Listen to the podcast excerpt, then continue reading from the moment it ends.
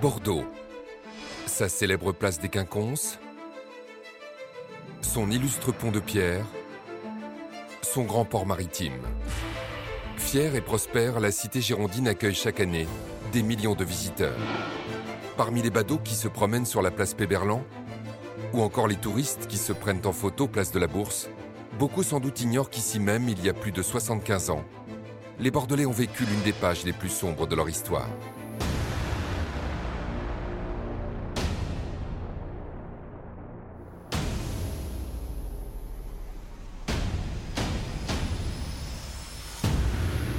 Entre 1940 et 1944, l'Allemagne nazie va faire de Bordeaux une de ses principales bases stratégiques qui va changer à jamais l'histoire de la capitale girondine.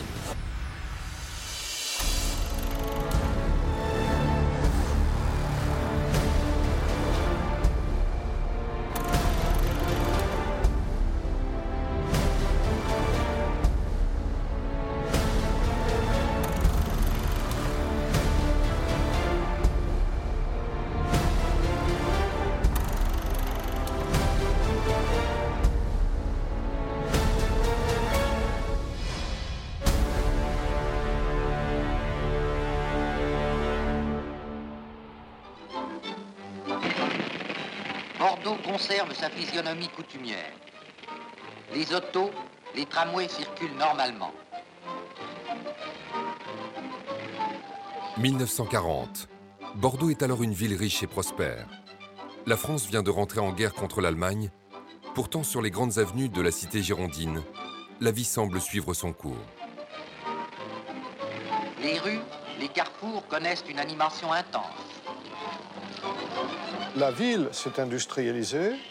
On trouve tout un peuple et une petite bourgeoisie travaillant dans l'industrie, l'industrie métallurgique en particulier, dont des chantiers navals. Et enfin, évidemment, Bordeaux, son quai des Chartrons, son aristocratie des bouchons.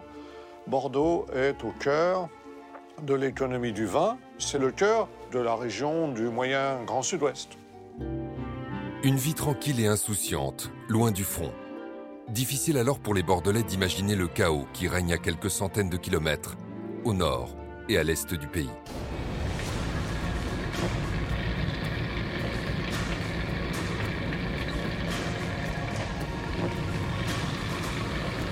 Car depuis le mois de mai 1940, l'armée du Troisième Reich a lancé une vaste offensive contre la France. À l'est, les chars des divisions blindées allemandes traversent le massif des Ardennes et franchissent la ligne Maginot. Sedan, Calais, Dunkerque. Petit à petit, les villes tombent. Dans la Meuse puis dans la Somme, les défaites militaires se succèdent. Plus de 110 000 soldats français vont mourir sur le front. 11 juin 1940, les Allemands envahissent Paris. La capitale est déclarée ville ouverte. C'est la débâcle. De nombreux Français choisissent alors l'exode vers le sud, et notamment vers Bordeaux.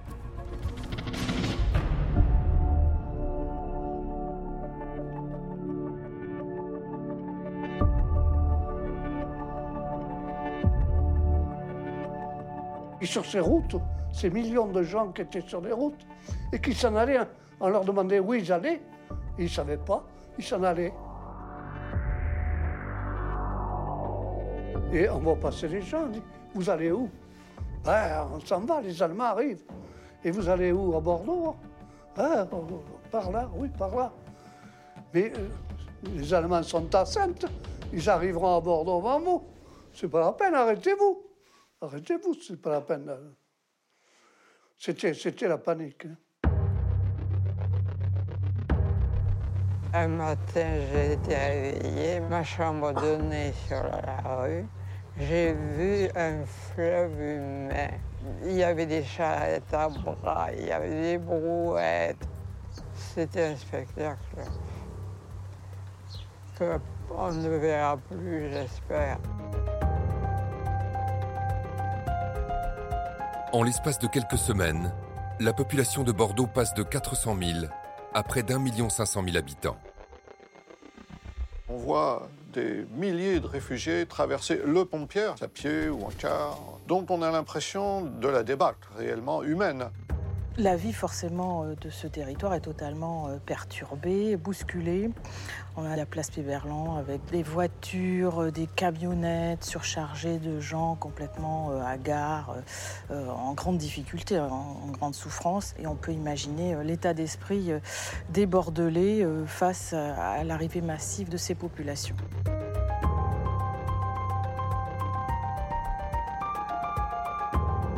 Face à cette situation de crise sans précédent, Adrien Marquet, le maire de la ville, doit prendre des mesures d'urgence. C'est une situation euh, très compliquée, avec plus d'un million euh, de repas servis euh, quotidiennement, même l'eau est rationnée.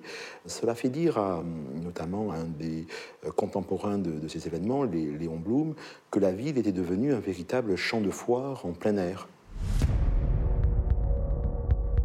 Bordeaux, terre d'asile pour les populations civiles, mais aussi pour le gouvernement français qui a été forcé de quitter Paris juste avant l'arrivée des Allemands. À partir du 14 juin, c'est l'appareil d'État qui euh, arrive à Bordeaux, qui devient pour la troisième fois de son histoire euh, la capitale de la France provisoire après 1870 et 1914. Mais les responsables du gouvernement doivent faire très vite. Les Allemands leur ont lancé un ultimatum.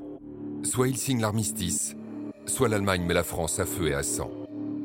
Les 48 heures qui vont suivre seront décisives. Le destin du pays va désormais se jouer à Bordeaux.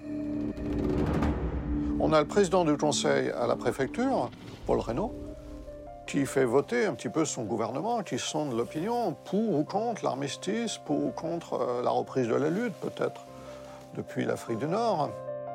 Au sein des instances dirigeantes, deux camps s'affrontent. Derrière Paul Reynaud, il y a Georges Mandel, ministre de l'Intérieur, et Charles de Gaulle, sous-secrétaire d'État à la guerre, qui veulent continuer la lutte armée contre l'envahisseur. En face, il y a ceux qui veulent signer l'armistice. Parmi eux, Philippe Pétain, vice-président du Conseil, Pierre Laval, sénateur du Puy-de-Dôme et partisan de la paix avec les Allemands, mais aussi Adrien Marquet, le maire de Bordeaux. Alors on a une sorte de diplomatie politique qui se joue et qui se joue notamment dans un grand hôtel dont le bâtiment existe toujours.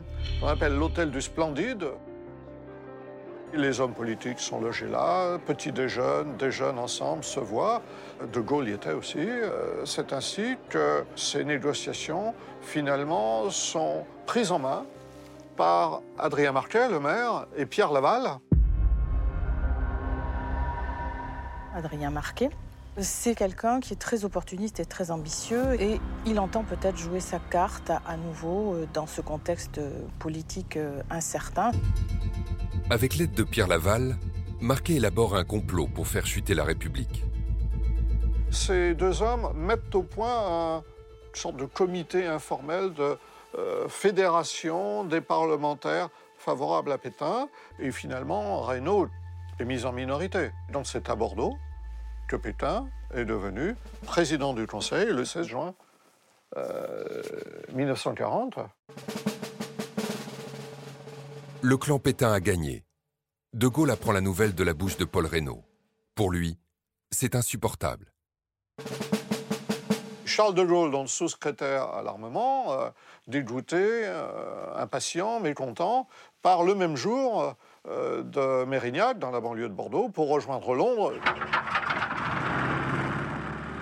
Alors que De Gaulle est à bord de l'avion pour rejoindre Londres, dans les locaux du lycée Longchamp à Bordeaux, le maréchal Pétain prononce un discours pour annoncer la signature de l'armistice au peuple français. Je me suis adressé cette nuit à l'adversaire pour lui demander s'il est prêt à rechercher avec moi, entre soldats, après la lutte et dans l'honneur, les moyens de mettre un terme aux hostilités. Mais cette paix a un prix et il est élevé. Parmi les nombreuses conditions édictées par le Troisième Reich, la France sera coupée en deux par une ligne de démarcation. Au nord, une zone occupée, contrôlée par les Allemands. Au sud, une zone libre, placée sous l'autorité du maréchal Pétain. Un découpage qui aurait dû logiquement placer Bordeaux en zone libre. Mais Hitler, qui craint un débarquement des Alliés, refuse d'abandonner la façade atlantique de la France une ligne de démarcation, une frontière intérieure va couper le département de sa partie nord-est à sa partie sud-ouest. et qui fait de Bordeaux une ville de zone occupée. Pour le Führer, la ville de Bordeaux représente un intérêt majeur sur le plan économique et militaire. Bordeaux est une ville hautement stratégique euh, du fait de sa situation géographique. Elle est tournée vers l'Atlantique, mais suffisamment en retrait pour être protégée euh, d'éventuelles actions de la marine britannique ou de bombardements aériens.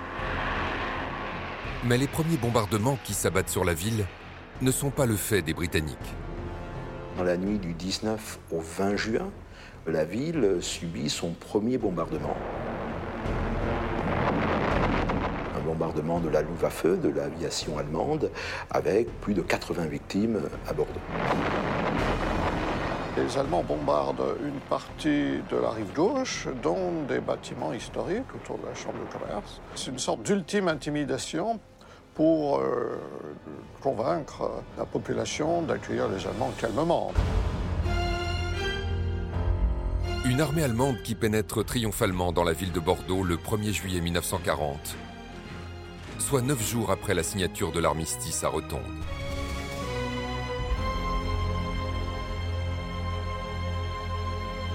À la fin du mois euh, de juin, euh, le gouvernement a quitté Bordeaux et euh, l'arrivée des Allemands le 1er juillet qui vont défiler sur les quais de Bordeaux, devant la place de la Bourse, devant le monument des Girondins. Adrien Marquet, le maire de Bordeaux, qui a été promu ministre de l'Intérieur par Pétain, en remerciement de ses bons et loyaux services, va lui aussi quitter la ville.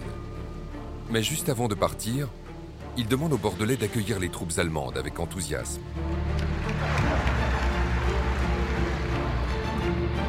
À l'arrivée des Allemands, les Allemands étaient accueillis avenue Thiers avec des fleurs, des bouquets de fleurs, parce que le maire, M. Marquet, bien qu'il ne soit pas pour les Allemands, il était quand même un collaborateur. Et les Allemands étaient accueillis avec des fleurs. Ça, ça ne m'a pas fait plaisir non plus. Il y a des efforts qui sont faits par toutes les instances euh, officielles à Bordeaux, y compris religieuses, pas pour accueillir les Allemands, mais pour éviter tous les heurts. C'est la logique que va suivre donc Adrien Marquet euh, par rapport à l'occupant. En l'espace de trois jours à peine, Bordeaux est envahi par les troupes allemandes.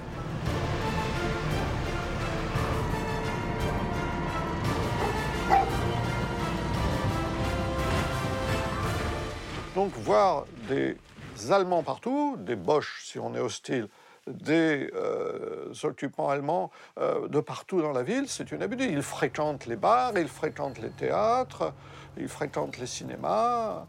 Bordeaux est une ville allemande, une Deutsche Stadt.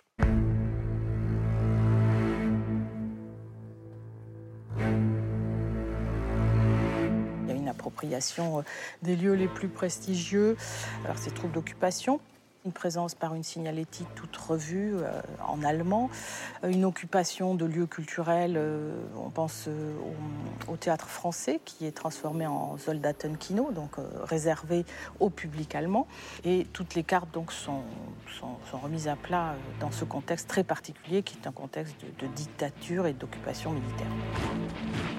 En tout, plus de 50 000 soldats des armées d'occupation ont envahi Bordeaux. Pour le Troisième Reich, cette ville est fondamentale sur le plan économique, mais aussi sur le plan militaire. C'est une ville qui est stratégiquement importante pour les Allemands, car ils utilisent le port de Bordeaux comme base pour les navires qui assurent les liaisons avec le Japon.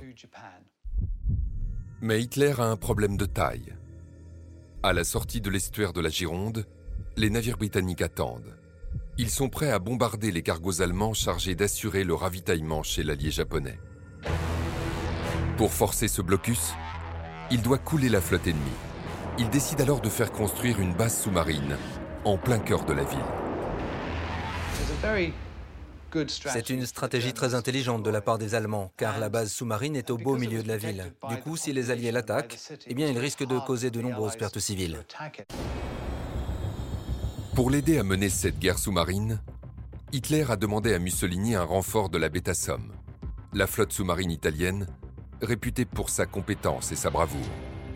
En attendant que le bunker soit construit, ce sont les Italiens qui sont chargés de torpiller les Alliés.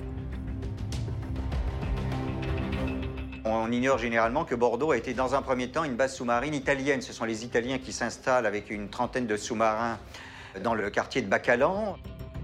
La base sous-marine de Bacalan, la zone de Bacalan, elle est composée d'abord de deux bassins à flot. Dans le premier bassin, c'est là où est implantée la Métasomme, la base sous-marine italienne.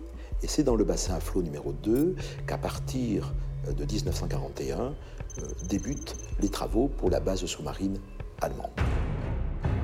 Un énorme blocos énorme est construit pour abriter ces sous-marins. Les plans de construction du bunker prévoient un bâtiment gigantesque, constitué d'un bloc de béton armé de 245 mètres de long sur 162 mètres de large et 20 mètres de haut. À l'intérieur, 11 alvéoles allant de 100 à 115 mètres de long, pouvant accueillir jusqu'à 15 sous-marins. Pour les protéger, un premier toit en béton armé de 3,50 mètres d'épaisseur, puis une seconde dalle de 2,10 mètres. En tout, 600 000 mètres cubes de béton seront nécessaires et près de 6 000 prisonniers de guerre, dont 3 000 républicains espagnols, seront réquisitionnés pour assurer la construction de cette gigantesque base sous-marine. Également, tout autour de ces constructions, euh, les Allemands ont installé une zone de protection. Ce qui euh, fait que finalement tout le quartier subit euh, l'urbanisme de guerre, avec la base et des protections. Pour surveiller ce chantier qui est devenu une zone ultra sécurisée, de nouveaux contingents de soldats du Troisième Reich sont venus à Bordeaux afin de renforcer les troupes. Pour que cette omniprésence militaire se passe au mieux, l'état-major allemand donne une consigne très claire à ses hommes. Il faut s'intégrer et se faire accepter par la population les euh, soldats euh, allemands vont euh, relativement bien s'intégrer dans le paysage bordelais. On a des soldats se promenant dans les parcs, dans les rues, au contact de la population. Si les Allemands s'installent de force, ils s'insèrent dans la vie quotidienne. Ils sont partout, ils sont immiscés dans toutes les rues, sur toutes les places. Au début, j'étais très poli, très courtois dans les autobus pour laisser la place pour les personnes âgées. Euh, quelque temps après, il est fusillé, mais en fait, euh, pour le moment, au début, c'était ça. Mais ça trompait personne quand même. Les gens n'étaient pas, n'étaient pas chauds pour les Allemands. Hein. Mais à Bordeaux, pour certains, plus opportunistes, l'occupation allemande est un bon moyen de faire marcher les affaires. Les Allemands achètent beaucoup à des commerçants, à des commerçants gros. Donc euh, les Allemands deviennent partie prenante de la vie économique et de la vie sociale. La construction de la base du Bacalan, qui débute au mois de septembre 1941, fait marcher l'industrie sidérurgique, mais aussi celle du bâtiment. Progressivement, à Bordeaux, l'appareil économique et productif passe sous le contrôle des Allemands. Quand on était au chômage en 1940, eh pour manger, il fallait travailler. J'ai voulu faire du charbon de bois. J'étais content parce que je dis à mon contremaître, ça c'est intéressant parce que je travaille pour la France. Et il me dit, détrompez-vous, sur 5 tonnes qui sortent, il y a 4 tonnes pour les Allemands. 4 tonnes pour les Allemands Alors hop, j'ai posé le sac. J'ai dit, j'arrête, je ne vais pas travailler pour les. Et puis je me suis aperçu que même si j'avais fait, j'avais été travailler la vigne, eh bien le vin, c'était pour les Allemands aussi.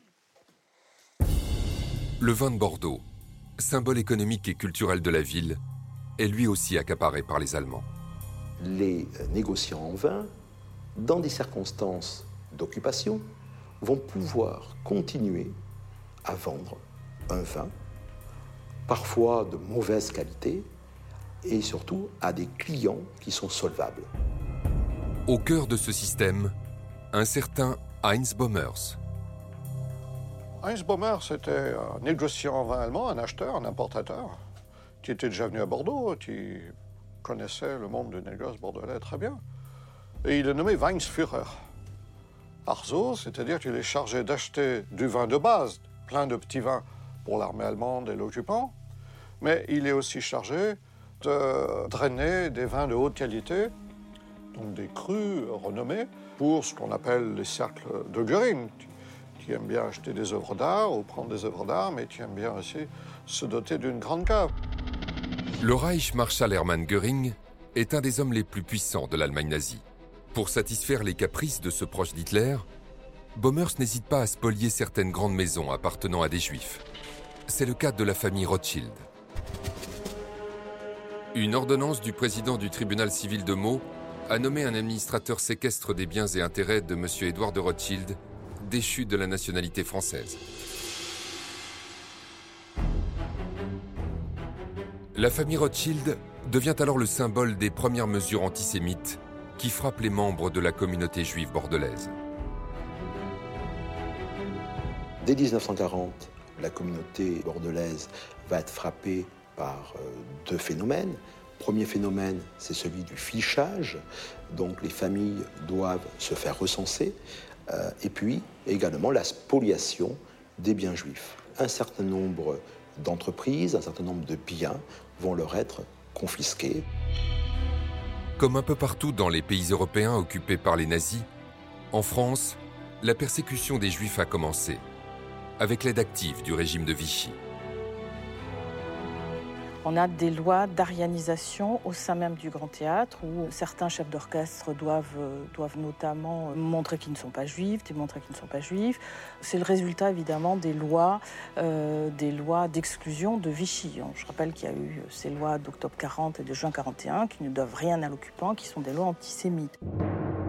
C'est marqué, ministre de l'Intérieur, qui fait voter le premier texte de sélection, je dirais, euh, des juifs euh, dans l'administration, ce qu'on appelle l'épuration ensuite. Opportuniste et ambitieux, Marquet le socialiste a tourné le dos à ses anciens idéaux. Il est rapidement devenu une figure majeure de la collaboration. Mais à Vichy, le maire de Bordeaux n'a pas que des amis. Au niveau national, on ne prend pas tellement au sérieux. D'abord parce que c'est quelqu'un qui aime surtout parler, donc il se balade. Donc quand il est nommé ministre de l'Intérieur, au lieu de se plonger dans les dossiers, il se promène, il fait des conférences politiques, le doigt levé, il, euh, il parle à la radio, il agace assez rapidement le, maréchal Pétain. Et dès le 6 septembre 1940, euh, Marquet est, évincé. Il est furieux, il fait un esclandre à l'hôtel du Parc. À l'hôtel du Parc à Vichy, le maréchal Pétain ignore les protestations de Marquet. Après seulement deux mois au sein du gouvernement, il rentre la tête basse à Bordeaux. Par son renvoi, euh, du gouvernement, Adrien Marquet est désormais en danger dans sa position, puisqu'il est considéré quelque part comme un ennemi du régime de Vichy. Et finalement, le maire de Bordeaux, Adrien Marquet, va faire rapidement le choix euh, de la carte allemande. De retour dans sa ville, Adrien Marquet ne recule alors devant rien pour satisfaire ses ambitions. Pour plaire aux Allemands, il commence par sacrifier son premier adjoint à la mairie de Bordeaux, de confession juive, Joseph Benzacar est remercié. C'est le bras droit, pour ainsi dire, d'Adrien Marquet. C'est lui qui a participé à la construction et qui a donné des idées du stade de Bordeaux, qui était à l'époque un des plus grands stades d'Europe. Adrien Marquet fait des choix. Son premier adjoint, et Ben Gazard démissionne. Et il ne le remercie pas, il ne se passe rien. Il n'y a pas une sorte euh, d'applaudissement de départ. On dit qu'il a donné sa démission, mais indirectement, on l'a forcé à partir. Et ce malheureux qui habitait en plein centre de Bordeaux, son appartement a été spolié, il a été vidé, et en 1944, il a été déporté sur une civière, à 81 ans.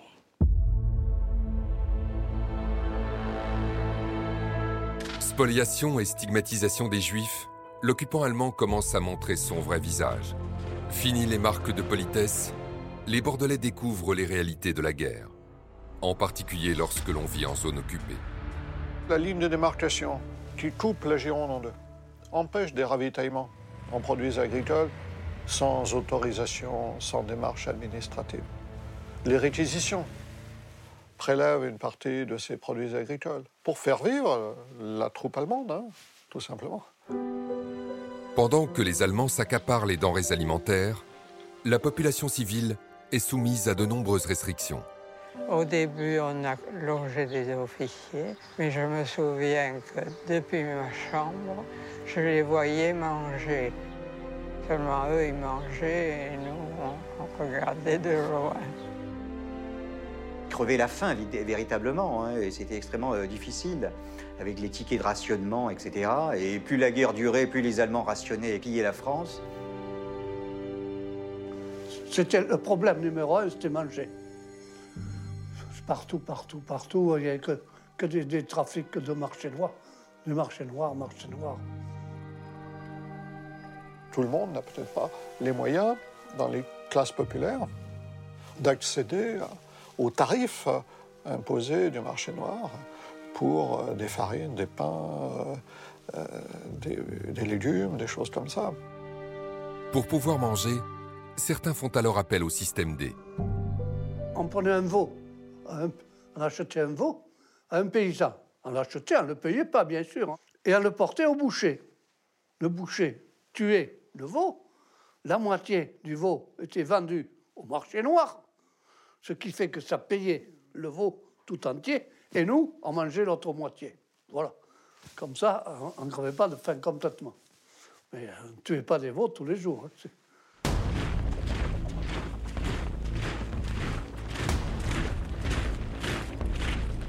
Chez les Bordelais, le mécontentement gronde et un vent de révolte souffle.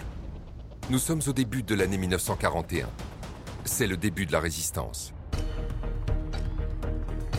D'abord, on, assiste à une résistance individuelle, il y a des actes individuels, c'est-à-dire des, jeunes Bordelais qui, arra- qui arrachent des affiches allemandes dans Bordeaux, euh, qui versent du, sucre dans les carburants des véhicules allemands, qui crevent des pneus ou des choses comme ça. Donc là, là je dirais, c'est le niveau individuel. Pe- Petit à petit, elle va se structurer. Les premiers à frapper, ce sont les résistants communistes. Sous l'impulsion notamment de Charles Tillon et son mouvement Les Francs-Tireurs Partisans, les FTP. Dès le mois de mai 1941, il demande à Pierre Robière, un de ses hommes de confiance, de se rendre à Bordeaux. Sa mission Structurer la résistance communiste locale.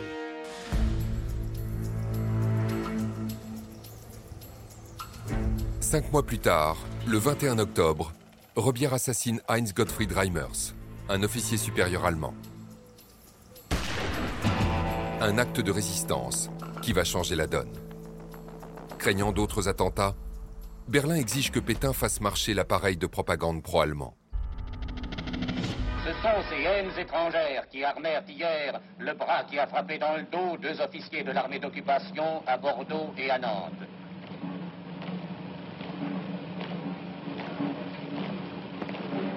Une foule émue qui, par son attitude recueillie, montre qu'elle a compris l'appel du maréchal Pétain demandant aux Français de se dresser contre les complots de l'étranger.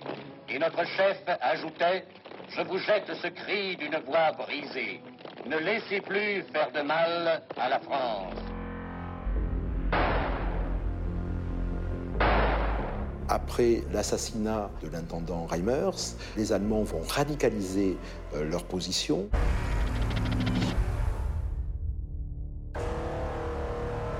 7000 arrestations, des milliers de perquisitions et des otages sont prélevés du camp de Mérignac et sont exécutés à Souges. C'est 50 personnes, militants communistes pour l'essentiel, qui sont euh, fusillés à Souges.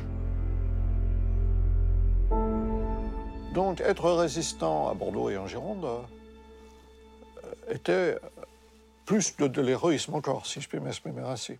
On était là à découvert. hein, euh, on n'allait pas se cacher dans la forêt de pin landaise. Et au fur et à mesure que peut-être le mécontentement ressurgit devant la dureté des réquisitions, devant la dureté des conditions de vie, à cause de, la constitution de cercles de résistants. Petit à petit, évidemment, euh, la police durcit euh, son contrôle de l'opinion. Devant la violence des représailles, la résistance bordelaise doit trouver d'autres moyens pour atteindre l'occupant allemand. à cause de la puissance militaire allemande. Leur rôle est surtout de collecter des renseignements, des données sur l'armée allemande. où est-ce qu'il y a des dépôts, à quoi ressemblent les bases, quels sont les flux, quels sont les armements qui arrivent? Parmi ces nombreux réseaux de renseignement, la confrérie Notre-Dame du colonel Rémy, le réseau Jade Amicole ou encore l'organisation civile et militaire, l'OCM.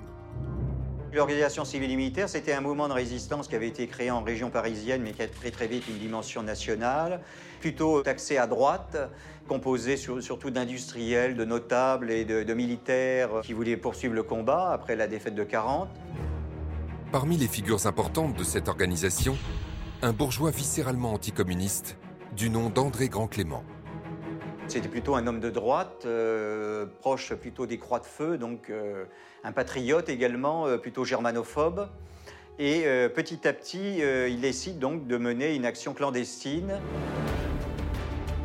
Rapidement, Grand Clément rentre en contact avec le Special Operation Executive, le SOE, une unité très spéciale des services secrets britanniques. Ils sont à l'origine de l'opération Joséphine B, qui a entraîné la destruction de la centrale électrique de Pessac près de Bordeaux, dans la nuit du 7 au 8 juin 1941. L'objectif? Perturber la construction de la base sous-marine du Bacala. Churchill a créé le SOE avec l'idée de mettre l'Europe à feu et à sang pour reprendre sa célèbre expression. En fait, il voulait mener une guerre indirecte à l'Allemagne, l'idée étant de recruter des gens courageux et motivés, essentiellement des agents britanniques et quelques Français. Leur mission consiste à aider la résistance française en leur donnant les moyens de combattre les Allemands, notamment en organisant des parachutages d'armes et d'explosifs. Grand Clément, dès qu'il a le contact avec l'hôte de Bessac, un Mauricien qui est un agent anglais, euh, qu'il va avoir cette aide euh, qui est d'ailleurs fondamentale, qui lui permet d'avoir des fusils, euh, des hommes et de l'argent. Beaucoup d'argent aussi qui lui arrive. Grâce à l'aide des Anglais, Grand Clément est promu responsable de la région Grand Sud-Ouest de l'organisation civile et militaire. Il est responsabilité dans la résistance, euh, il a un peu d'argent, il prend un très grand appartement, Cour de Verdun à Bordeaux, un des plus beaux appartements de Bordeaux. Soudain, sa vie change. Tout d'un coup, il devient le patron d'une organisation de résistance extrêmement importante. Euh, il, a l'impression de se battre pour la France, de risquer sa vie pour la France. Tout d'un coup, sa vie prend un autre sens. Pour aider Grand Clément, De Bessac lui envoie Roger Land, un agent de liaison du Special Operation Executive. Roger Land est d'une origine euh, sociale totalement différente de Grand Clément. Il est d'une famille juive, ses parents sont euh, d'origine polonaise, puis ils ont émigré à Londres, puis ils ont habité dans, à Paris, dans le troisième, dans le Marais. Donc c'est pas du tout le, le même genre d'homme que Grand Clément. La rencontre entre les deux hommes se passe à Bordeaux, dans l'appartement de Grand Clément cours de Verdun, il y a des réunions euh, avec une cinquantaine de personnes qui savent le champagne.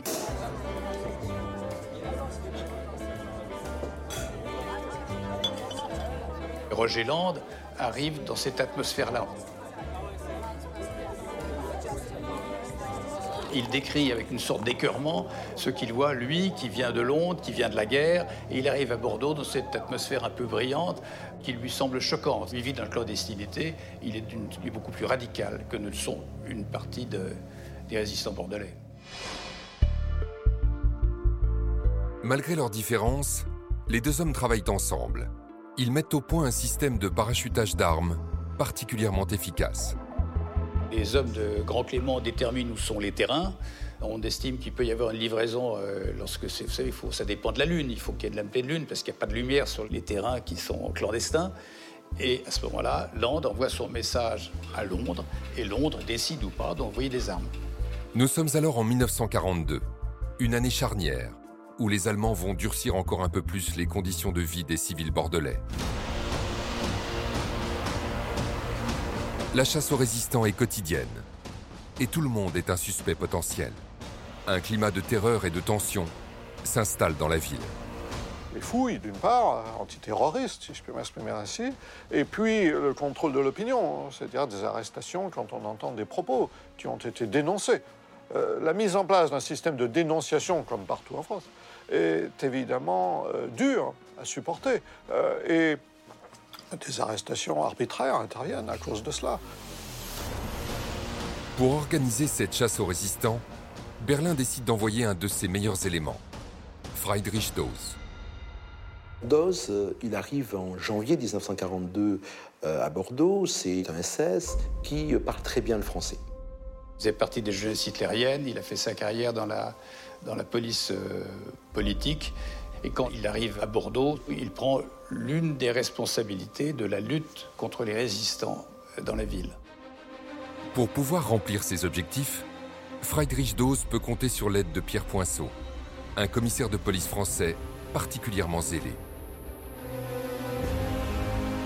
Poinceau, c'est typiquement ce policier ultra, ce que j'appelle ultra, c'est-à-dire politisé, et qui collabore, qui collabore directement avec les Allemands en court-circuitant sa, hiérarchie. Donc voilà, pour, pour ça, il est, vraiment, il est vraiment atypique.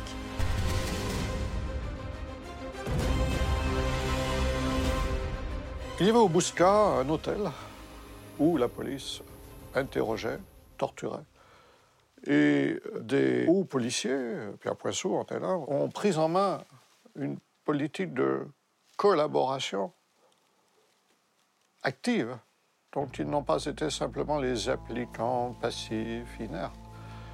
Ils ont, dans l'esprit de la milice, dans l'esprit d'une police suractive, assumé le maintien de l'ordre, ce qui veut dire la répression. Le commissaire Poinceau forme alors une brigade qui s'illustre par ses méthodes cruelles et violentes.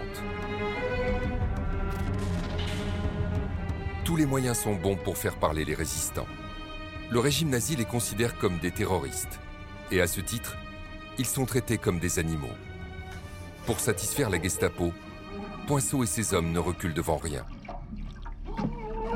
Poinceau et sa police, c'était des gens hyper intelligents qui se sont bâtis des réseaux de dénonciateurs euh, fort structurés. Donc euh, les résistants se heurtés à, des pointures, si je puis dire, de la répression. C'est ce qui explique parfois la dureté, le sort, la faible durée, je dirais, des résistants dont beaucoup ont disparu. Pendant que les nazis traquent sans relâche les résistants, à Bordeaux, la propagande anti-juive commence à se répandre, tel un poison. Euh, vous avez l'instauration de l'étoile jaune, euh, début juin 1942, euh, le couvre-feu aggravé, l'interdiction d'aller dans les magasins entre une certaine heure, on peut aller qu'entre 15h et 16h. Donc l'étau se resserre sur les juifs. Et en parallèle de ça, la solution finale, telle que l'imaginent les nazis, va prendre un nouvel, un nouvel élan. À l'hôtel de ville, le maire Adrien Marquet continue de jouer la carte allemande en accueillant une exposition itinérante qui a déjà fait grand bruit à Paris. Le Juif et la France. Pendant les trois premiers jours, 13 000 personnes ont visité ce remarquable ensemble où les documents, les photographies réalisent une démonstration flagrante du péril juif dans tous les domaines de l'activité nationale. Il prouve combien la France, victime de sa générosité et de ses traditions d'hospitalité, s'était enjuivée surtout depuis 1936 alla jusqu'à voir tous les postes de commande de la maison France entre les mains des Juifs. Le résultat, on le connaît.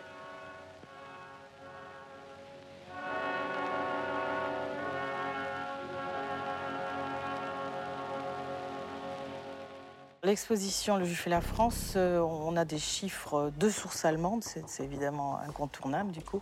60 000 visiteurs, euh, une énorme fréquentation, une fréquentation aussi euh, payante, c'est-à-dire qu'on n'y va pas parce que c'est gratuit, non, on y va parce qu'on est intéressé. Vous auriez vu le monde qu'il y avait pour aller voir ces expositions. Moi, j'ai dit c'est écœurant, hein écœurant, écœurant.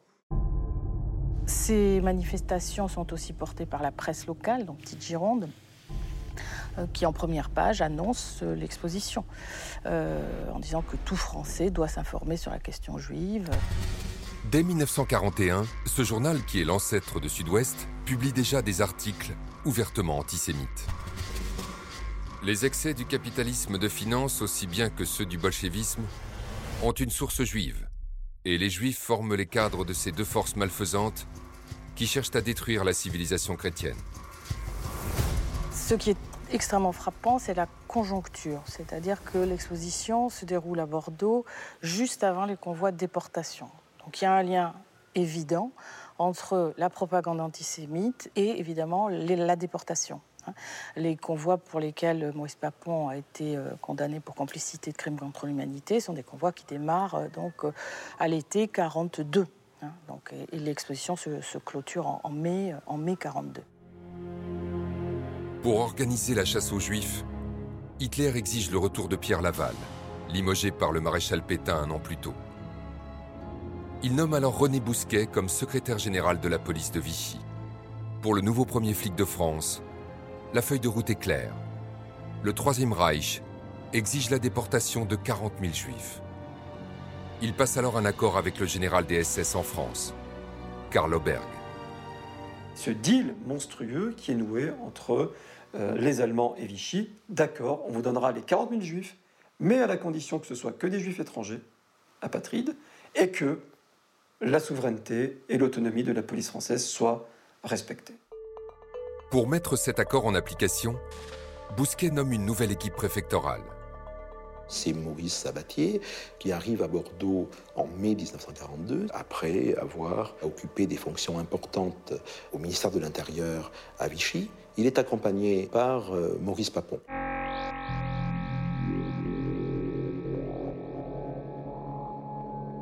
Il est nommé le 1er juin 1942. Lui, il arrive, il est tout content. Il arrive à Bordeaux euh, sa femme. Euh, c'est plutôt une promotion. Il est sous-préfet. Euh, donc, il est plutôt content. Mais va lui tomber dessus le, le dossier juif pratiquement tout de suite. Le nouveau sous-préfet est chargé de respecter les accords Auberg-Bousquet en organisant au niveau administratif la rafle d'une partie des juifs étrangers réfugiés à Bordeaux au moment de l'Exode. Une mission dont Papon, haut fonctionnaire froid et obéissant, s'acquitte avec discipline et rigueur. Dans la nuit du 15 au 16 juillet 1942, il ordonne la toute première rafle. En gros, il y a trois types d'opérations. On va arrêter les gens chez eux, donc ça c'est la police française qui le fait. On va faire ce qu'on appelle des services de barrage, c'est-à-dire qu'on va faire des contrôles, voir euh, des juifs dans la rue, euh, ceux qui ont pu échapper au rafle. Et puis, on va aussi euh, prendre des juifs à Mérignac. Et là, on va prendre les juifs français également. Et sur les 172 juifs qui vont finalement être envoyés à Drancy, vous avez 20% des juifs adultes qui sont arrêtés sont euh, citoyens français. Une rafle qui intervient la veille de celle du Veldiv à Paris, où près de 13 000 personnes seront arrêtées et parquées comme des bêtes à l'intérieur du vélodrome d'hiver. À l'été 1942 à Bordeaux, l'atmosphère est devenue irrespirable. Malgré ce climat délétère, au péril de leur vie, les résistants girondins continuent de fournir de nombreux renseignements aux alliés britanniques. Car Churchill est inquiet. Les travaux de construction de la base sous-marine du Bacalan viennent tout juste de s'achever. Et à Londres, on craint la puissance navale des nazis. Bordeaux devient une priorité absolue. Lorsqu'on consulte les archives britanniques, on a euh, la surprise de voir que ces archives britanniques consacrent de nombreux dossiers à Bordeaux. Ces dossiers pour savoir ce qu'il faut attaquer, comment neutraliser l'armée allemande dans euh, son déploiement militaire. Plusieurs solutions sont envisagées dès le printemps 1942.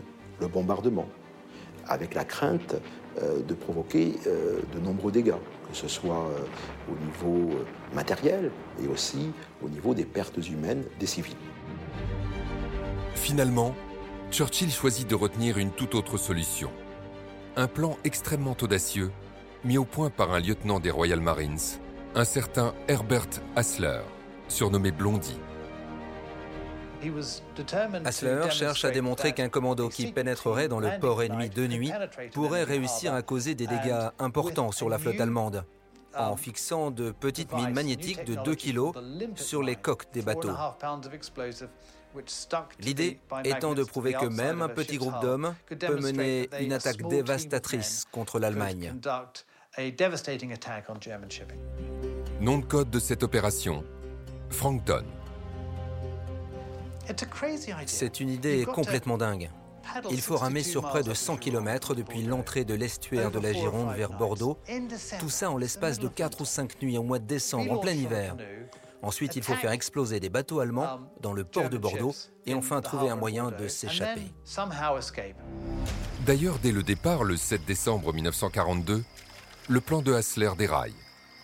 Deux canoës sont endommagés au moment de leur immersion. Résultat, ils ne sont plus que 10 lorsqu'ils se lancent à l'assaut du port de Bordeaux. Ils pénètrent dans l'estuaire de la Gironde à la tombée de la nuit. Mais tout de suite, ça s'avère très compliqué, car là-bas, les courants sont extrêmement forts et c'est très dur de ramer dans ces conditions. Du coup, dès la première nuit, ils perdent deux canoës. Les premiers naufragés réussissent à atteindre le rivage, mais se font tuer par les Allemands. Les autres sont probablement morts d'hypothermie.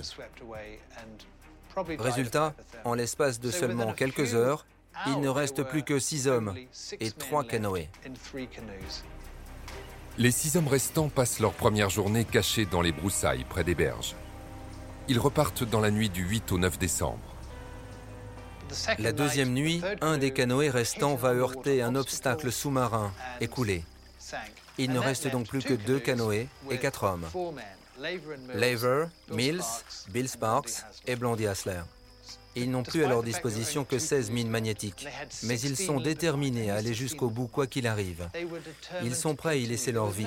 Pour eux, il est hors de question d'abandonner. Même s'il n'en restait plus qu'un seul, ils n'abandonneraient pour rien au monde. C'est un sens du sacrifice vraiment remarquable.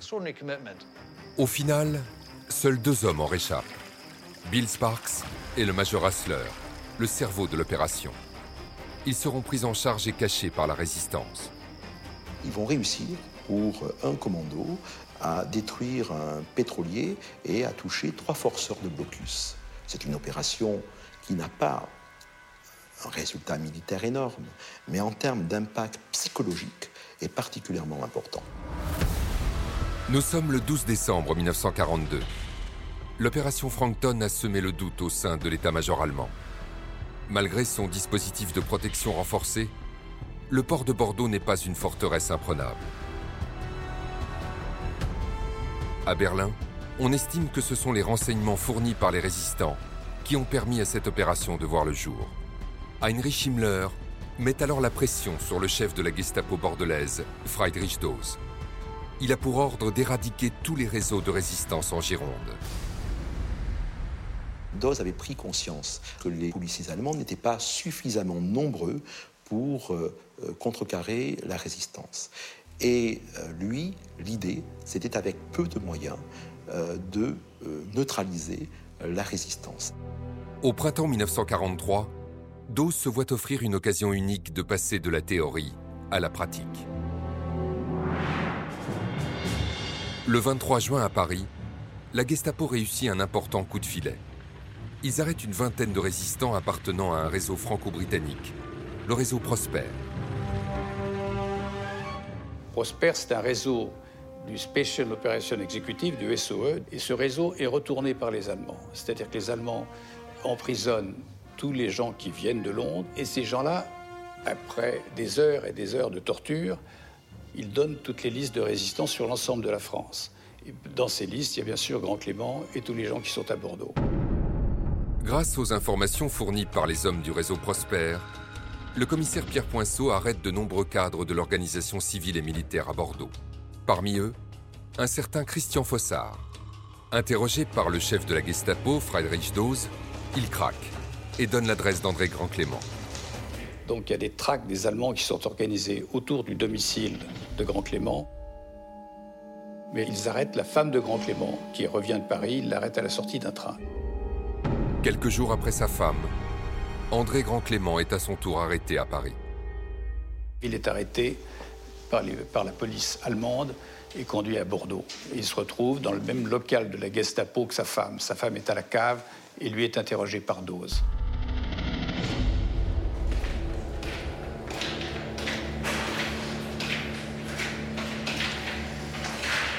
Dose connaît déjà beaucoup de l'implantation de l'organisation civile militaire dans le sud-ouest. Il connaît le lieu où se trouvent les dépôts d'armes. Il a déjà entre ses mains de très nombreux résistants. Désormais, avec Grand Clément, c'est l'occasion de semer le trouble plus profondément dans la résistance. Le chef de la Gestapo bordelaise va alors proposer un étrange marché à Grand Clément. Il lui livre des caches d'armes en échange de la libération d'un grand nombre de membres de son réseau. Il lui dit, vous avez deux solutions. Vous, vous gardez votre position de responsable de résistance, vous dites rien, je fais arrêter tous ces gens et une grande partie seront déportés ou exécutés. Ou alors on se met d'accord, moi je sais d'avance que nous allons perdre la guerre, je sais qu'il y a un risque communiste en France, et le vrai danger, c'est les communistes. Donc si vous voulez être d'accord, je fais libérer votre femme, je récupère les armes, et on annule cette, affaire, ça reste vous et moi, nous sommes de la même génération, tout, ce que nous voulons, c'est la victoire de l'Europe et que les communistes soient battus. En Clément, dit d'abord, il faut que je, demande à mes adjoints, je ne peux pas décider seul. Et donc, il obtient, c'est quand même assez rarissime, parce qu'il il est recherché par toutes les polices allemandes, il est tête de Bordeaux, il obtient de la liberté. C'est-à-dire que Dose, le responsable de Gestapo, le laisse quitter la Gestapo pendant 24 heures. Grand Clément tente alors de rentrer en contact avec plusieurs lieutenants de son réseau. Parmi eux, un certain Charles Corbin, mais aussi Roger Land. 50 ans plus tard, dans une interview, Land raconte la scène. Quand il est arrivé chez Corbin, Grand Clément lui a raconté le pacte qu'il avait fait avec les Allemands. Moi, je lui ai dit, en tant qu'officier anglais, je ne suis pas d'accord avec vous. Et j'ai sorti mon revolver à ce moment-là. Corbin m'a fait signe de ne pas tirer. Parce que je l'aurais tué à ce moment-là. Il m'a dit, euh, Corbin me prend en part, il dit, il y a peut-être la Gestapo autour de la maison, il vaut mieux ne pas, ne pas le tirer sur lui. J'ai laissé, laissé repartir donc Grand Clément. Au cours de cette réunion, on lui déconseille de collaborer avec la Gestapo. Pour Grand Clément, dont la femme est enfermée dans les caves de la police allemande, c'est un véritable cas de conscience. Grand Clément accepte. Alors, il accepte essentiellement pour la libération de sa femme, et il peut aussi faire libérer une centaine de résistants qui actuellement sont dans les prisons bordelaises. C'est ce qui va se produire. Mais en faisant ça, il annule complètement la résistance de tout le sud-ouest, et c'est une espèce de lèpre qui va rentrer, qui va abîmer toute la résistance, parce qu'on ne peut plus savoir qui est qui. On ne plus savoir qui sont les ennemis, qui sont les, qui sont les amis.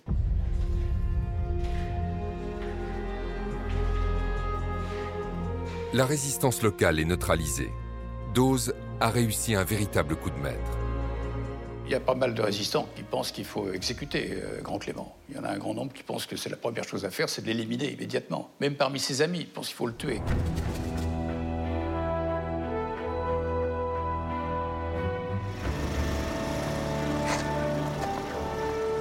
De son côté, Grand Clément, qui est persuadé d'avoir bien agi, veut à tout prix laver son honneur.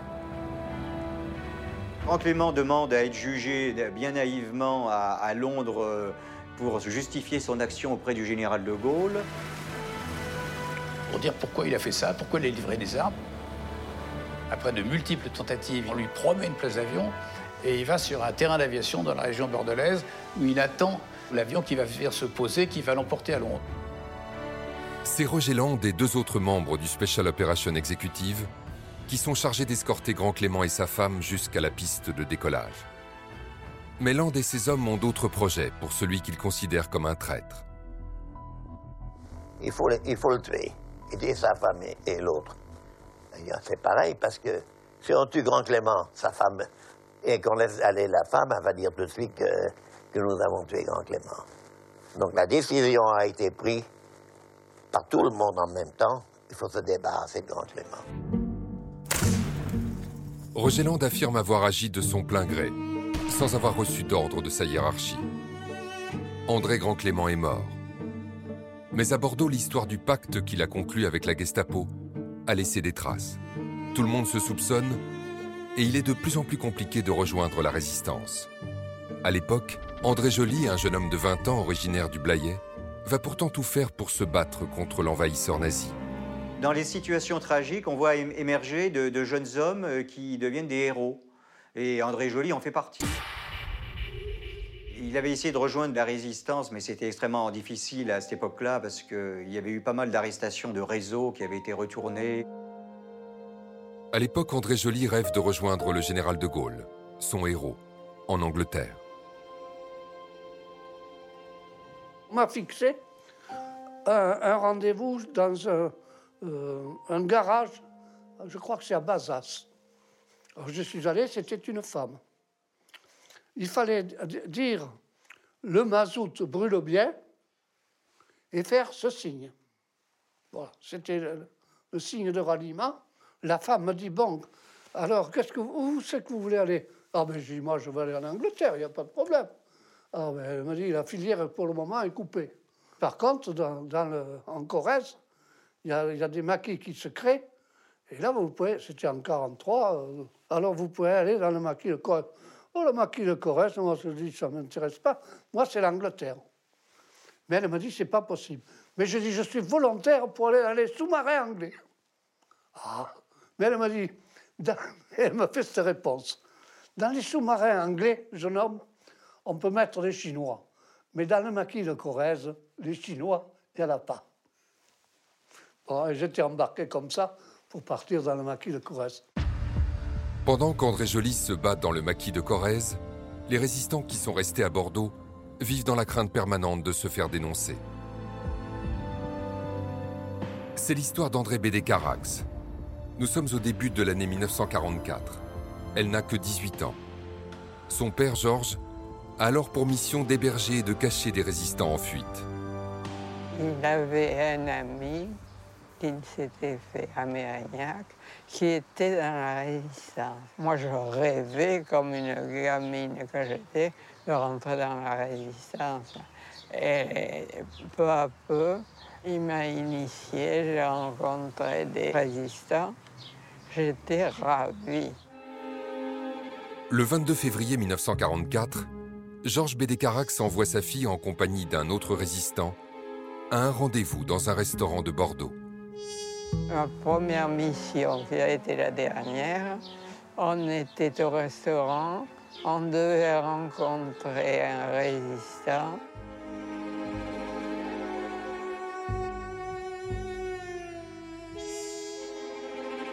C'est à ce moment-là qu'on a senti les armes dans notre dos. Et c'est affreux à dire encore aujourd'hui, ça me, ça me fait mal. Ceux qu'on devait rencontrer, nous avait dénoncé. On était embarqués dans une voiture et amenés au Fort du A, le célèbre Fort du A. J'ai encore dans l'oreille le bruit des serrures. Le fort du A, une ancienne forteresse du XVe siècle, situé juste à côté de la mairie de Bordeaux, qui a été transformée en prison par les nazis. Dans cet endroit sinistre, ils séquestrent et torturent résistants, juifs et communistes. Ceux qui en sortent vivants finissent fusillés au camp de Souge ou déportés vers les camps de la mort. C'est le cas d'André et de son père, qui a été arrêté seulement quelques heures après elle. Mon père n'est pas.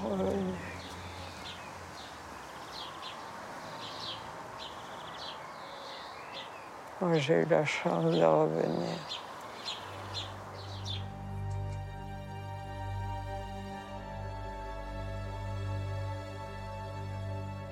Plus de 5000 arrestations, près de 2500 personnes déportées et environ 565 exécutions. Au début de l'année 1944, le bilan de l'occupation allemande à Bordeaux est terrible.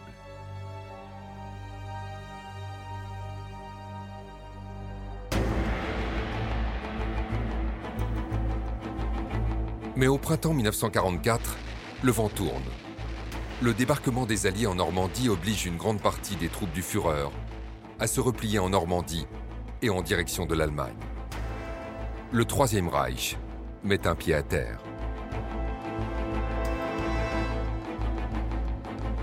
La résistance va profiter de la situation pour quitter les maquis et venir harceler l'ennemi à Bordeaux et dans la région. André Joly, qui se fait désormais surnommer Dédé la musique, le commandement du bataillon des Blayais. À tout juste 22 ans, il est à la tête de plus de 700 hommes. Câbles électriques sectionnés, voies ferrées plastiquées. Ils effectuent alors de nombreux sabotages. Ils ont entraîné un climat véritablement d'insécurité dans tout le Blayais. Les Allemands étaient euh, très inquiets, ils surestimaient les forces du groupe d'André Joly. Avec peu de moyens, le bataillon des Blayais s'illustre alors par son courage et son audace. Le 19 août 1944, à Caux, André Joly et ses hommes décident de tendre une embuscade aux garnisons allemandes qui partent de Bordeaux pour aller combattre les Alliés en Allemagne. On va faire un harcèlement d'une colonne et on va essayer de les stopper. Alors on, suit la route, puis à un moment donné, je m'arrête, je dis, là c'est bien parce qu'on a une longue vue vers Bordeaux, 7 ou 800 mètres. Donc on va pouvoir tir- tirer avec deux fusils mitrailleurs et un troisième en recueil.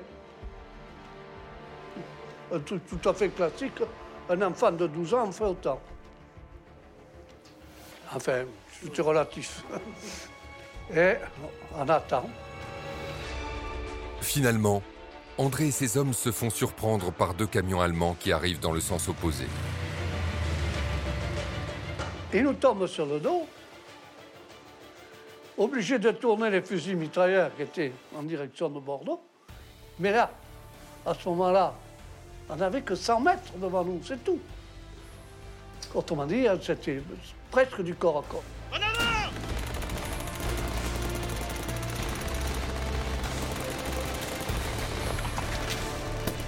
Les gars sortent du camion, au fur et à mesure qu'ils sautaient, j'étais rafalé. Et eux, ils sortaient entre les roues du camion, qui était dans le fossé, ils sortaient entre les roues. Alors, il y en a un qui est sorti. Il m'a- moi, j'étais caché derrière, euh, il y avait un arbre, je crois. J'étais un peu planqué. Mais il m'a rafalé, il m'a filé une balle là. Il tirait bien. Mais moi, je tirais pas mal non plus, puisque dans le même temps où il me tirait dessus, je lui ai tiré dessus. Et lui, il est mort. Bilan de cette bataille qui fera date dans l'histoire de la résistance bordelaise 42 soldats allemands sont abattus et 8 sont faits prisonniers. André Joly et trois de ses hommes sont grièvement blessés. Ils ne pourront pas rejoindre leurs camarades du bataillon des Blayais, qui sont en train d'unir leurs forces avec les différents maquis de la région, comme ceux de Dordogne, de la Corrèze ou du Médoc. Car désormais tous les mouvements de résistance français ont fusionné. Ils se font appeler les Forces françaises de l'intérieur, ou FFI, et ils ont pour mission de libérer le territoire français des dernières garnisons allemandes. Le 22 août 1944, ils arrivent aux portes de Bordeaux. La libération de Bordeaux, c'est d'abord la volonté de ne pas détruire la ville.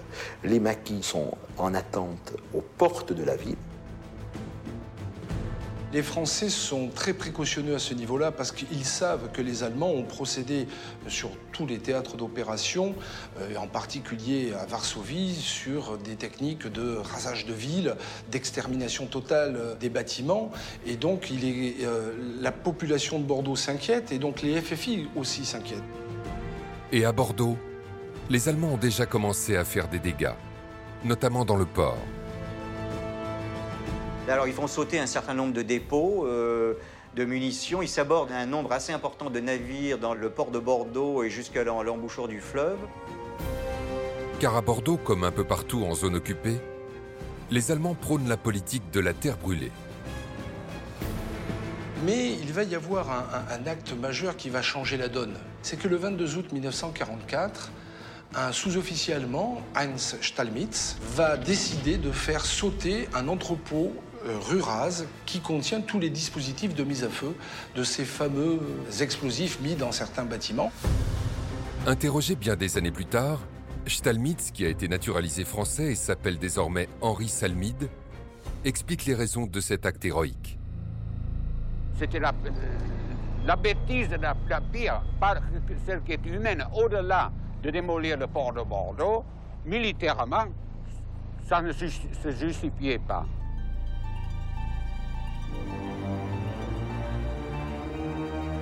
J'ai fait la mise à feu, j'ai fermé soigneusement la porte de deux, et j'ai pris le vélo. Et tout d'un coup, j'entends brom. Peut dire que le port de Bordeaux a été sauvé grâce à l'action de cet homme. Et cet homme, il l'a fait par conviction, bien évidemment, aussi par amour, parce qu'il était tombé amoureux d'une Française et qu'il aimait la ville, tout simplement. Les Allemands l'appelaient, euh, quand il travaillait sur les quais de Bordeaux, les Allemands l'appelaient le Français, pour vous dire à quel point il était vraiment intégré dans la population euh, bordelaise. Un acte héroïque qui est pourtant revendiqué par les FFI. Ils veulent s'en servir pour entamer des négociations avec le reste des garnisons allemandes encore stationnées dans la ville. Entre le 22 et le 26 août, Bordeaux retient son souffle. Il est négocié que les forces allemandes doivent avoir évacué la ville le 27 août à minuit et que les FFI n'ont le droit de l'occuper qu'à partir de minuit une, tout simplement le 28 août 1944. Les Allemands ont accepté de partir. Bordeaux est désormais libéré. Bah, les Allemands sont partis. Pour moi, ils sont partis. On a repris la liberté. Pourtant, il reste encore des soldats du Troisième Reich dans la région. Au niveau de la pointe de Grave, à 90 km au nord de Bordeaux, tout au bout de l'estuaire de la Gironde, des garnisons entières sont retranchées le long du mur de l'Atlantique. À Bordeaux, la tension monte. Ça fait très peur aux Bordelais qui se disent mais ils sont 5000, ils sont à 90 km de chez nous, ils peuvent très vite redescendre et reprendre la ville et réoccuper la ville. Donc ça les inquiète énormément. Des craintes parfaitement justifiées, car les troupes allemandes retranchées dans le Médoc sont lourdement armées. Bien à l'abri dans leur forteresse, ils sont déjà sur le pied de guerre. Ils stationnent dans plus de 350 bunkers et blocos, avec près de 200 pièces d'artillerie à fort calibre pour certaines, et surtout un maillage de plus de 600 000 mines qui sont réparties entre Lacano et la poche du Nord-Médoc. Ce qui fait que c'est vraiment un endroit, une, une forteresse. C'est le principe de la Festung, c'est une forteresse. De Lorient jusqu'à la pointe de Grave, en passant par Saint-Nazaire, La Rochelle et Royan, près de 100 000 soldats allemands se sont enfermés dans les bunkers le long du mur de l'Atlantique. Cette euh, stratégie militaire, c'est que plus on a des poches réparties un peu partout sur le territoire, plus on va avoir besoin de troupes françaises ou alliées qui vont être obligées d'encercler ces forces-là. Et donc, ça veut dire on soulage le front du Reich. Début septembre, le général de l'Armina, chef des forces françaises sur le front de l'Atlantique, s'adresse à ses troupes. En attendant que le haut commandement allié mette à ma disposition les moyens nécessaires à la réduction des poches de l'Atlantique, la mission des forces françaises de l'Ouest est d'investir l'ennemi dans ses positions fortifiées, de l'empêcher de faire des irruptions sur le territoire national et d'amoindrir ses moyens par des actions de harcèlement. C'est une mission assez rude, car les fronts sont très grands pour nos effectifs et l'ennemi est très puissamment armé.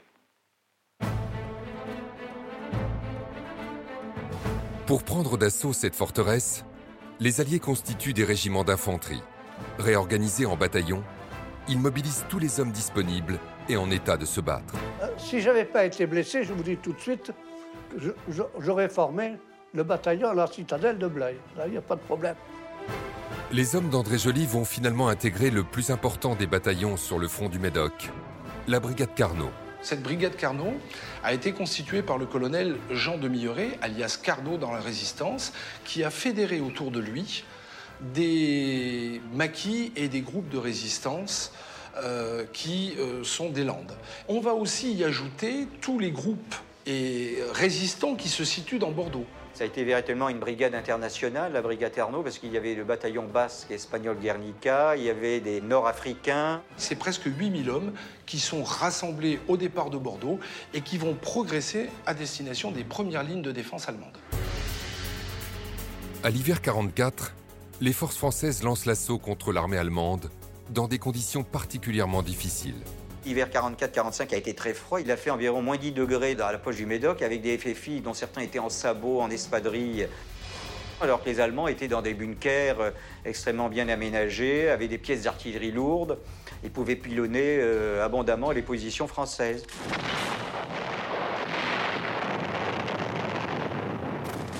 Mais au bout de plusieurs mois de siège, les Allemands sont à court de ravitaillement. L'ennemi est de plus en plus vulnérable quand les forces françaises attaquent. Une offensive combinée qui s'organise sur trois axes, terrestre, maritime et aérien. Le premier axe euh, au niveau terrestre, où le 34e et une partie du 38e régiment d'infanterie vont monter à l'assaut depuis le sud de Saint-Vivien de Médoc.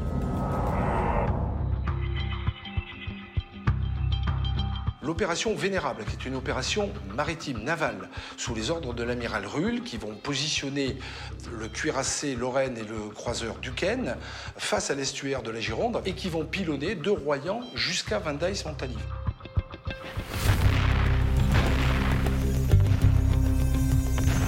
À ça s'ajoute l'aviation, l'opération aérienne, qui va bombarder une partie de Royan et une partie de la pointe de Grave.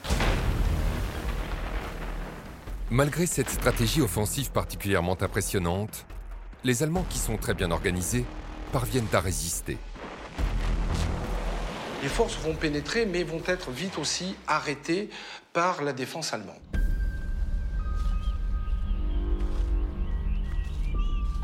Et côté ouest, ce sont les fameux combats de la côte 40 où les forces françaises de la brigade de Médoc vont perdre 80 hommes en une journée.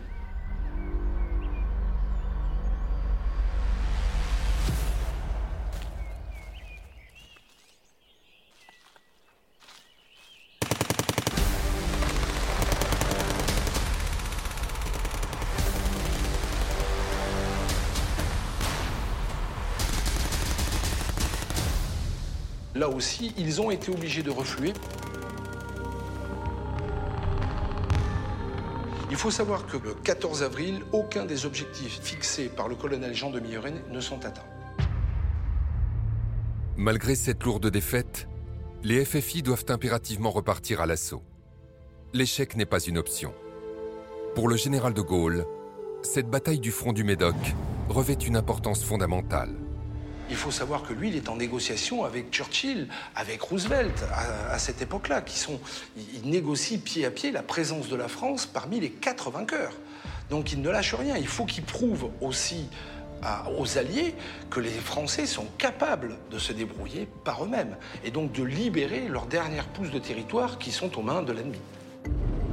Pour soutenir l'effort terrestre, des chars de la 2e division blindée sont détachés depuis Royan pour venir défoncer les lignes allemandes et permettre aux forces françaises de donner l'assaut final les 17 et 18 avril 1945. Sur le front de l'Atlantique, l'attaque contre la poche de Royan est commencée. Les avions alliés ont lâché leurs bombes et l'armée française s'ébranle. Royan et la pointe de Grave vont être nettoyés. Bordeaux sera libre. Face à un ennemi qui refuse d'abdiquer, les combats sont d'une extrême violence. Les forces allemandes étaient pour certains jusqu'au boutiste. Le dernier bunker s'est rendu le 20 avril 1945 à 19h. À l'intérieur, il n'y avait que quelques hommes commandés par le corvette capitaine Birnbacher. Et pour la petite anecdote, Bordeaux avait coupé l'électricité en direction du Médoc depuis septembre 1944. Donc les Allemands s'éclairaient grâce à des groupes électrogènes, donc à de l'essence, qui en avril 1945 est en totale pénurie.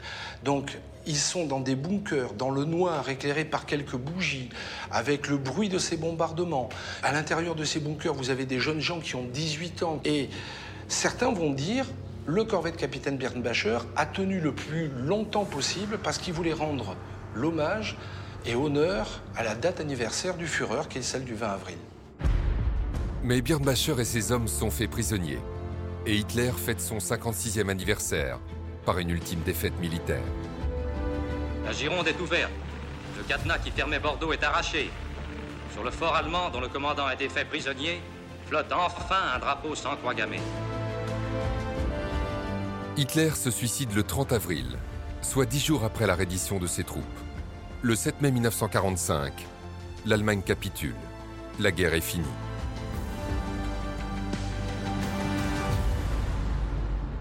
Les FFI sont acclamés par la population, qui est soulagée, qui fête dans la gaieté la libération. Dans les rues de Bordeaux, les combattants des forces françaises de l'intérieur sont célébrés comme des héros. Bordeaux est joyeuse, comme le prouve le défilé conjoint de tous les résistants, des FTP qui viennent d'autres, de la Gironde et des régions proches. C'est une sorte d'euphorie.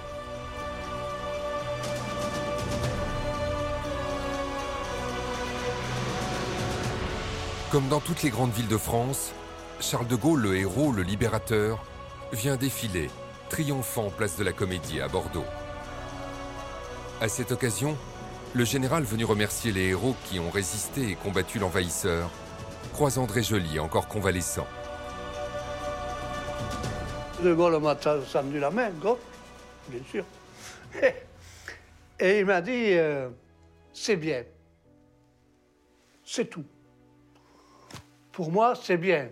Du général de Gaulle, c'était la meilleure des décorations.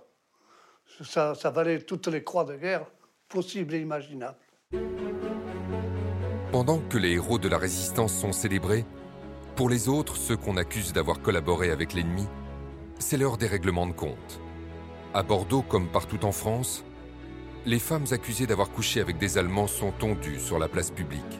La germanophobie est à son comble. André Bédécarax, résistante qui vient tout juste de rentrer de déportation, en fait la mère expérience lorsqu'elle tombe amoureuse de Klaus Fischer. J'ai épousé un Allemand et tous ceux qui m'ont porté au nu à mon retour se sont détournés de moi. Certains un certain temps et d'autres qui me jetaient un regard de haine quand je les croise.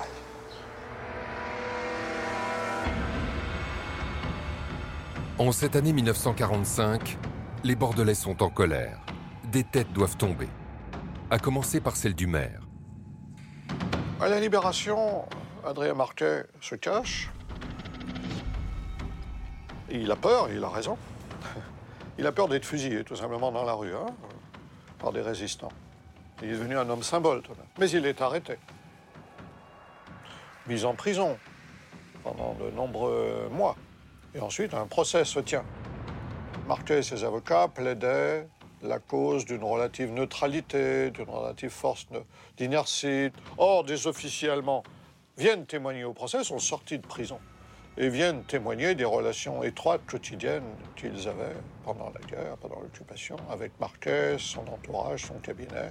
Et Marquet, par conséquent, perd ses droits civiques. Il est condamné à l'indignité nationale. Miliciens, policiers, tous ceux qui ont aidé les Allemands doivent payer. Ceux qui faisaient fusiller les gens, ceux qui faisaient arrêter, même s'ils ne faisaient pas, même s'ils n'étaient pas tués, moi, je les aurais tués. Vous entendez? Tués.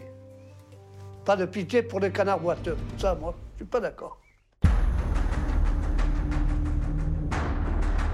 C'est le cas de Pierre Poinceau, le commissaire qui a arrêté et torturé les résistants bordelais, est lynché sur la place publique avant d'être fusillé, comme beaucoup d'autres collaborateurs. Étrangement, Maurice Papon et Maurice Sabatier, les hommes qui ont fait déporter plus de 1600 juifs à Bordeaux, ne sont même pas inquiétés.